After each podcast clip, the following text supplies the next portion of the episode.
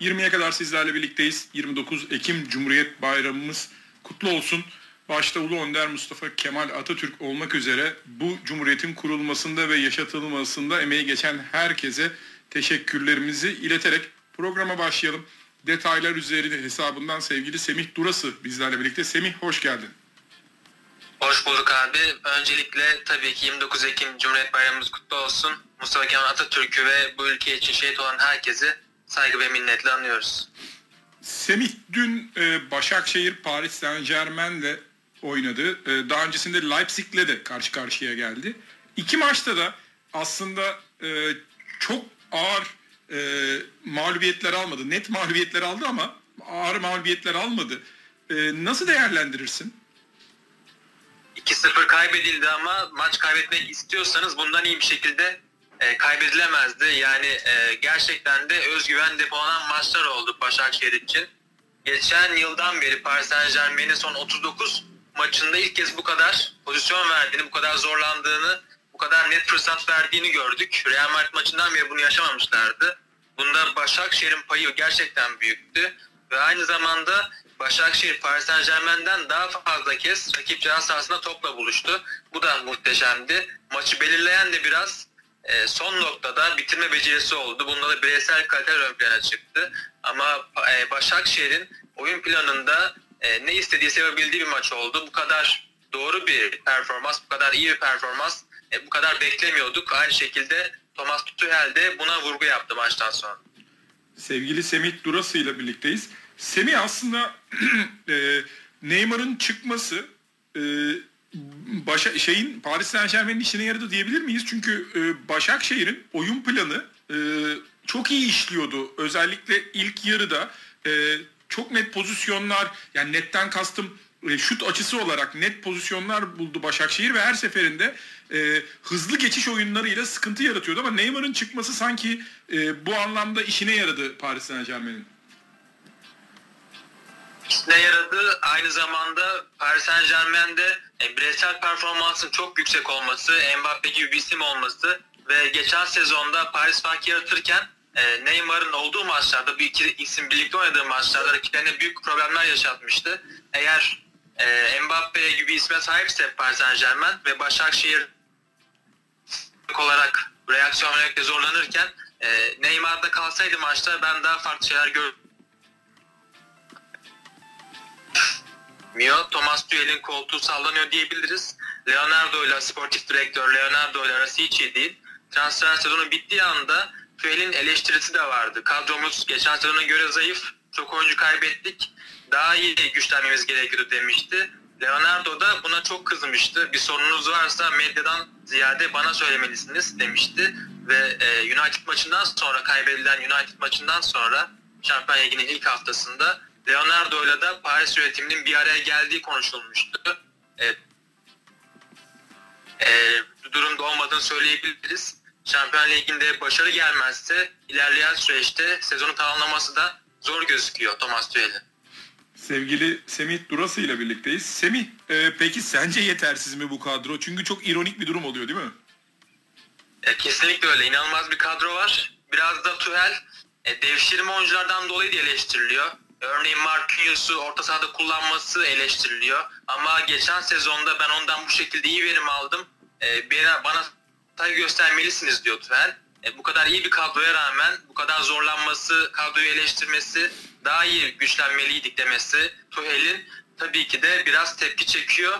Buna rağmen de e, Paris'in bu sezon beklentisi yine Şampiyon Ligi'nde en az yarı final ve Tuchel'in de şu anki durumunda buna ulaşmak pek kolay da gözükmüyor. Sevgili Semih Durası ile birlikteyiz. Dün akşam United'ın Leipzig'i 5-0 geçmesi de çok flash bir skor değil mi Semih? Çok flash bir skor. Orada maçı belirleyen biraz da Mbappe ve Fernandez'in oyuna girmesi oldu. Oyuna girdikten sonra müthiş bir şekilde sonucu direkt etki ettiler. E, oyuna sonradan girip de hat-trick yapan en erken sürede bunu başaran oyuncu da olmuştu Rashford. Bu kadar farklı bir skor kimse beklemiyordu. Leipzig'in de bu yenilgisi almayı beklemiyordu kimse. 5-0'lık galibiyet gerçekten de büyük fark yarattı. E, gelecek maçta Başakşehir United'ın oynaması da e, gittiğimiz maçı bu sezon e, gelecek maçta göreceğiz. İlk maçta İstanbul'da olacak. Bu anlamda Başakşehir için çok iyi bir test maçı oldu. E, Paris'e karşı bu kadar iyi oynayıp sonuç alamamışken United'e karşı da bir benzerini yaşamak en azından tatmin etmesi, Okan Hoca'nın dediği gibi beklenenden daha iyi oyun oynanması en büyük umudumuz olacak.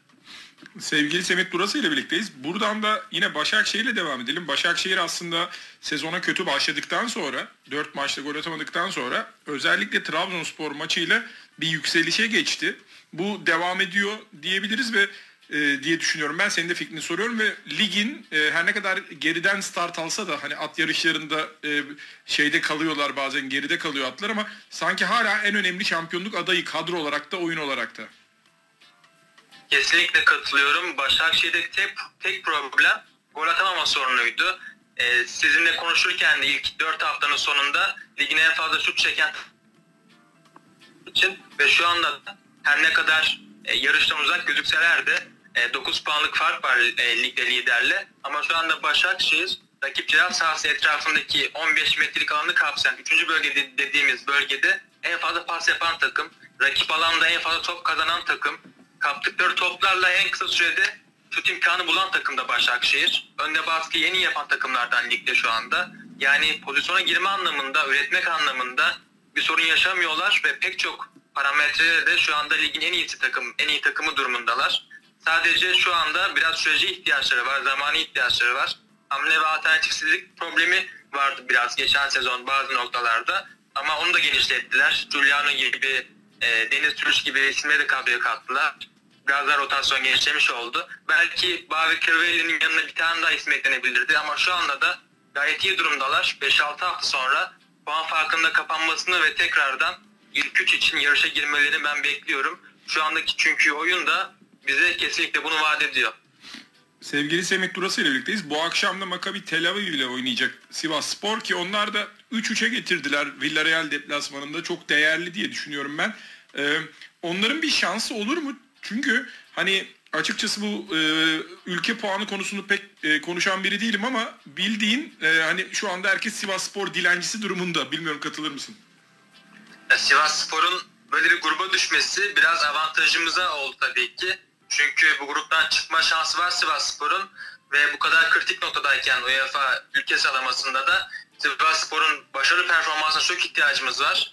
Ama tabii ki Villarreal maçından sonra beklentiler biraz daha yükseldi Sivas Spor'dan.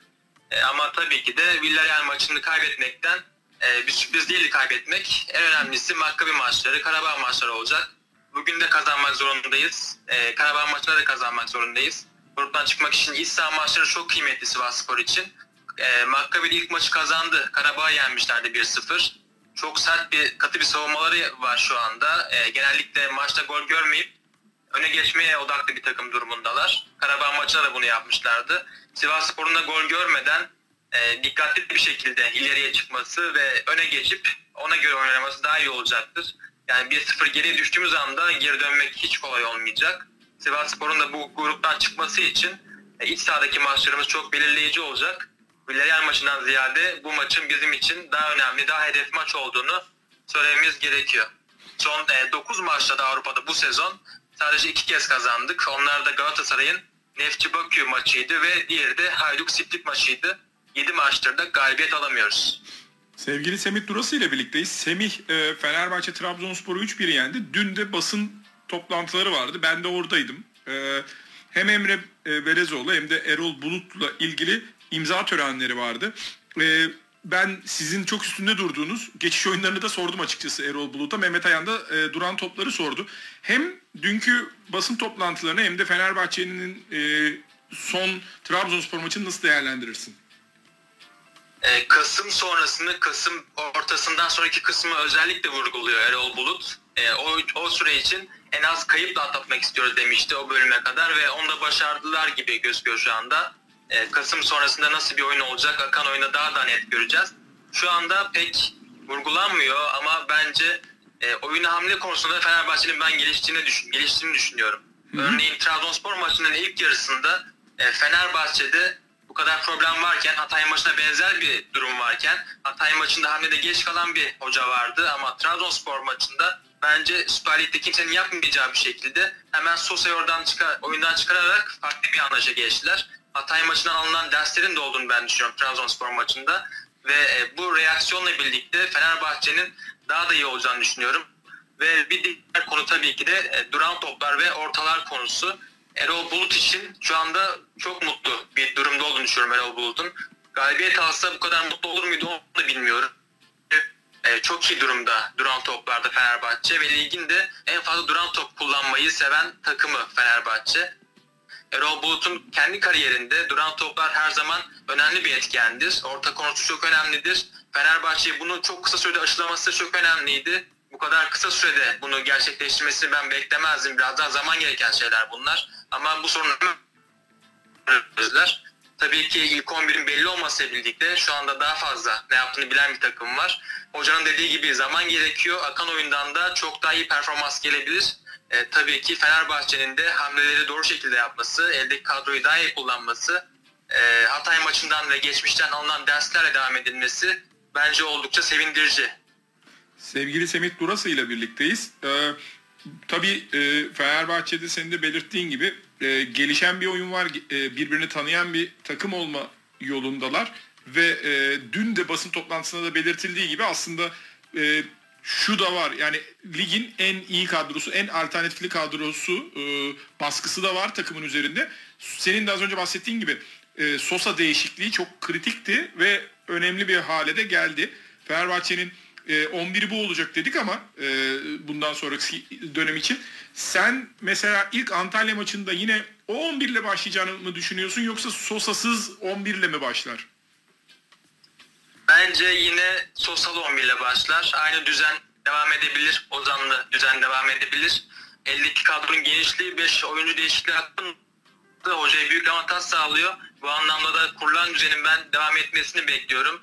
Göztepe maçında olduğu gibi, Trabzon maçında da olduğu gibi yine e, Sosa, Gustavo, Ozan üçlüsü bence en yakın şu anda ilk 11'e aday durumdalar. Perotti fit hale geldikten sonra biraz daha farklı düşünebilir hoca. Acaba Pelkas'ı soldan başka yere mi alsam diye düşünebilir. Perotti'yi de kullanmak isteyecektir. Çünkü Fenerbahçe'nin e, bu akan oyun probleminde kapanan takımlara karşı merkezden e, pozisyon bulma, üretme anlamındaki sorunlarını farklı şekilde çözmek isteyebilir. Ama şu kısa vadede ben bir beklemiyorum. Sevgili Semih Durası ile birlikteyiz. Ee, Beşiktaş'ta Denizli Spor karşısında e, çok rahat götüreceği düşünülürken bir Josef de Souza'nın atılmasıyla az daha berabere bitecek bir e, ma- karşılaşma oynadı. Çok ağır eleştiriler de var Sergen Yalçın'a. Sen katılıyor musun bu eleştirilere?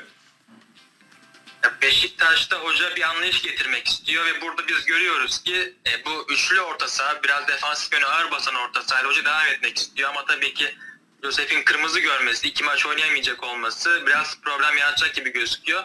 Bence bu riskli bir anlayıştı çünkü bu sistemde Denizli maçında Atiba'nın e, ofansif orta saha gibi oynadığını gördük. E, Abu Bakar'la çok iyi anlaşarak aslında fazlaca girişler yapmaya çalıştı Atiba. Bunu geçen sezonda Abdullah Avcı'yla çok fazla görmüştük. Sonrasında da zaman zaman devam etmişti. Yani Atiba'nın e, bu yaşına rağmen, bu durumuna rağmen her hafta bu şekilde oynaması çok kolay gözükmüyor. Her hafta en iyi şekilde e, rakip sahasını besleyen bir performans ondan görmek çok zor olacaktır. Bence e, Gezal gibi, e, Rozier gibi isimlerin performansının anlatan konular ve tabii ki de Beşiktaş'ta bir büyük tehlike var. Bu pek konuşulmuyor ama şu anda Beşiktaş çok fazla top kaybı yapıyor. E, 155 top kaybı yaptılar Denizli'ye karşı. İlk maçta Trabzon'a karşı 100 yapmışlardı. Giderek artan bir durum var. Şu an 155 top kaybı yaptılar. Ya bunun da top oynamakla bir alakası da yok. Yanıltma olmasın.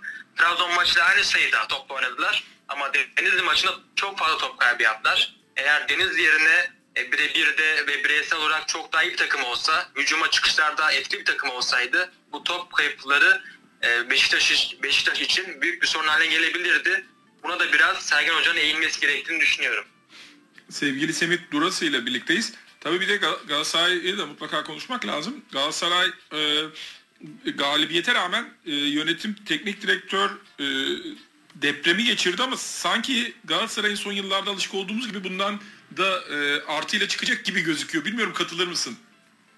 E, krizlerden en iyi şekilde e, faydalanan takımlardan birisi Galatasaray. O kriz anlarını iyi şekilde yönetip e, kenetlenen bir camia var. Yine acaba e, ne olur diye beklediğimiz toplantının sonunda yine kenetlenin başka Galatasaray yok mesajı çıktı. Ve Galatasaray'ın da e, o kadar kötü havaya rağmen, o kadar yaratılan e, Galatasaray'ın kötü olduğu havasına rağmen şu anda 10 puanları var. Sadece 6 puan yediler Alanya Spor'a karşı ve 3. sıradalar. O kadar felaket bir durumda yok. İlk 2 haftaya göre oyunlarında biraz gerileme söz konusu. Yaptığı doğrulardan biraz uzaklaşan bir takım var. Ama e, bu takım şu anda e, Fatih Hoca'nın ve e, gelecek fikstürün rahatlığı sebebiyle e, çok iyi oynamasa da tekrardan 3'ü 3'lü 3, 4'te 4 gibi yap, e, seriler yakalayıp iyi sonuçlar alabilir. Bence bu sistemde Belhanda ile Fegüli'nin rolü çok önemli olacak. Çünkü eldeki sistem şu- e, şu anda bu durumdayken Belhanda ve Fegüli'yi de en iyi şekilde verim almanız gerekiyor. Kasımpaşa maçında kötü oyunlarından sonra bence cezalandırılmışlar da Alanya maçında hoca tarafından. Onlar Belhanda gidikten sonra oyun ne kadar değiştiğini de görmüştük. Son maçta da bir benzeri e, yaşandı. Fegüli yoktu ama gayet iyi bir oyun gördük Erzurum maçında. E, şu anda oyun anlamında Galatasaray harika durumda değil ama bu zor maçlarda kazanmak, bir şekilde kazanmak, zamanla en iyi performans göstermek çok daha iyi olacaktır. Ve şu anda da Galatasaray'ın e, 3-4 maçlık bir seri yakalaması en olumlu hava olacaktır. Kenetlenmeyi de başarmış durumda gibi gözüküyorlar şu anda. Sevgili Semih Durası ile birlikteyiz. Semih son olarak da Alanya Spor'u soracağım. Ee, kuvvetli bir oyun e, ve e, şu ana kadar da e, istedikleri gibi di- gidiyor her şey. E, tek sorunları e, ilerleyen dönemde e, kadro genişliği olacak. Senin mesela Fenerbahçe, Başakşehir, Galatasaray için hatta son dönemde Beşiktaş için söyleyebileceğimiz 16 kişiyle oynama e, silahına karşı. Bilmiyorum katılır mısın? Evet katılıyorum. E, Onların ama biraz da orta sahada genişliğe de sahipler ama ileride tabii ki sorunları var. Orta sahada iyi durumdalar. E, Ceyhun Siopis, Fatih, Salih gibi isimleri var. O rotasyonu güzel sağlayacak durumdalar. Ama hücum hattında biraz problem yaşayabilirler.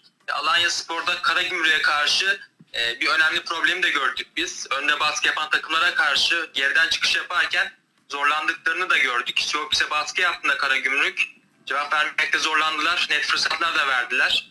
Alanya Spor çok cesur bir oyun oynuyor. Duran toplarda 8-9 kişiyle gidiyorlar. Olabildiğince hızlı şekilde hücuma çıkmaya çalışıyorlar. Top, top onda olduklarında, topa sahip olduklarında da iyi oynayan bir takım var. Ve uzun pasta da çok iyi durumdalar. %77, yüz- e, %77'yi görmüş durumdalar. Muhteşem bir uzun top performansları da var. Yani geçen sezondan kazandıkları performansları bu sezon devam ettirebiliyorlar oyun anlamında. Ve e, son 5 maçta da e, bir kere %60'ın altına düştüler uzun pas performansında. Alanya Spor şu anda gerçekten de e, en iyi şekilde devam ediyor. Ama onların da geriden oyun kurarken yapılan baskılara karşı daha iyi çıkışlar yapması gerekiyor. Gelecek maçlarda bu bir probleme dönüşebilir. E, ama şu anda Alanya Spor'da neredeyse her şey e, dört dörtlüğe yakın bir şekilde ilerliyor. aslında biraz da şu, şu açıdan da kadro derinliğini söyledim sevgili Semih. Ee, hiç istemesek de e, bu o Covid'li çıkan oyuncular olabiliyor ve galiba ligin geri kalanında bunu sen de söylüyorsun hep. Geri kalanında hani kimin hangi dakikada oyuncuları Covid'li çıkacak da belirleyici olacak sanki değil mi? E, Kesinlikle öyle. Ankara gücünde de şu anda maalesef e, 7 ya da 8 Covid vakası var.